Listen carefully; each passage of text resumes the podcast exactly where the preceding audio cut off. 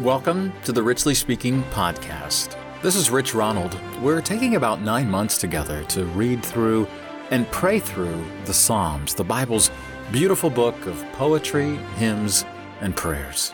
Thanks for joining me today. Let's get right to it. Here's Psalm 22. My God, my God, why have you deserted me? Why are you so far away? Won't you listen to my groans and come to my rescue? I cry out day and night, but you don't answer, and I can never rest. Yet you are the holy God, ruling from your throne and praised by Israel. Our ancestors trusted you, and you rescued them. When they cried out for help, you saved them, and you did not let them down when they depended on you. But I am merely a worm, far less than human, and I am hated and rejected by people everywhere. Everyone who sees me makes fun and sneers. They shake their heads and say, Trust the Lord. If you are his favorite, let him protect you and keep you safe. You, Lord Yahweh, brought me safely through birth, and you protected me when I was a baby at my mother's breast. From the day I was born, I have been in your care, and from the time of my birth, you have been my God. Don't stay far off when I am in trouble with no one to help me. Enemies are all around like a herd of wild bulls. Powerful bulls from Bashan are everywhere. My enemies are like lions roaring and attacking with jaws open wide. I have no more strength than a few drops of water. All my bones are out of joint. My heart is like melted wax. My strength has dried up like a broken clay pot, and my tongue sticks to the roof of my mouth. You, God, have left me to die in the dirt. Brutal enemies attack me. Like a pack of dogs tearing at my hands and my feet, I can count all my bones, and my enemies just stare and sneer at me. They took my clothes and gambled for them. Don't stay far away, Lord. My strength comes from you, so hurry and help. Rescue me from enemy swords and save me from those dogs. Don't let lions eat me. You rescued me from the horns of wild bulls, and when your people meet, I will praise you, Lord Yahweh. All who worship the Lord, now praise him. You belong to Jacob's family and to the people of Israel, so fear and honor the Lord. The Lord doesn't hate or despise the helpless in all their troubles. When I cried out, he listened and did not turn away. When your people meet, you will fill my heart with your praises, Lord, and everyone will see me keep my promises to you. The poor will eat and be full, and all who worship you will be thankful and live in hope. Everyone on this earth will remember you, Lord. People all over the world will turn and worship you because you are in control, the ruler of all nations.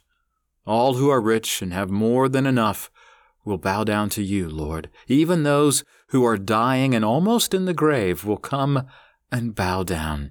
In the future, everyone will worship and learn about you, our Lord. People not yet born will be told, The Lord has saved us. From the Contemporary English Version, copyright 1995 by the American Bible Society.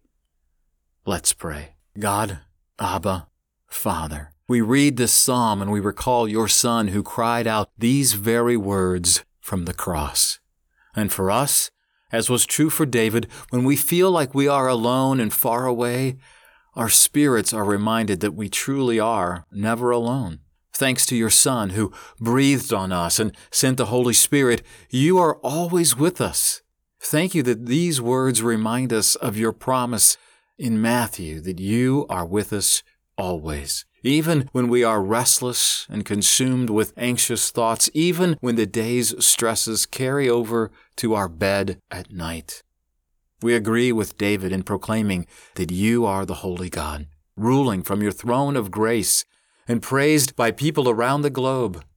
Thank you for stories of your faithfulness in previous generations. Thank you, God, that even when we cry out, as we trust in you, you save us. You do not let us down. Some days we admit we feel like we're nothing. Some days we feel like we are being stepped on by strangers and loved ones alike. Some days we feel like we are rejected and hated by everyone. We know that you do not reject us. You have loved us from the moment you conceived us in our mother's womb. From the day we were born, you have cared for us. You care for us now. You care for us today. And we thank you. We confess that some days we do not have the strength to even get out of bed. Our bodies ache and our lips are parched. Lord, do not be far from us. Deliver us.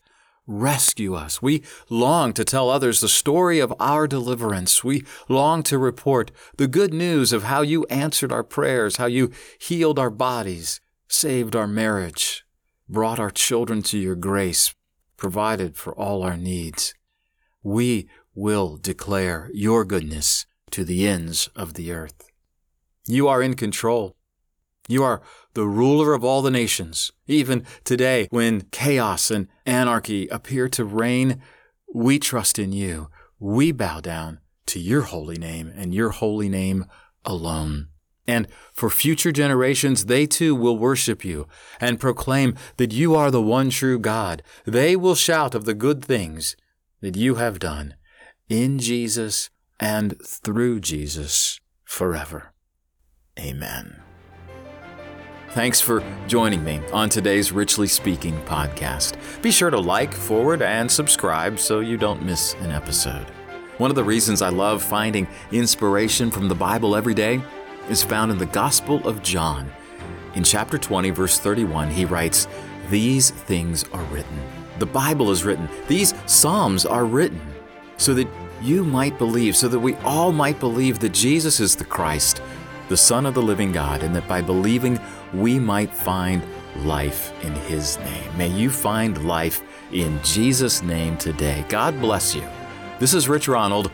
We'll see you tomorrow.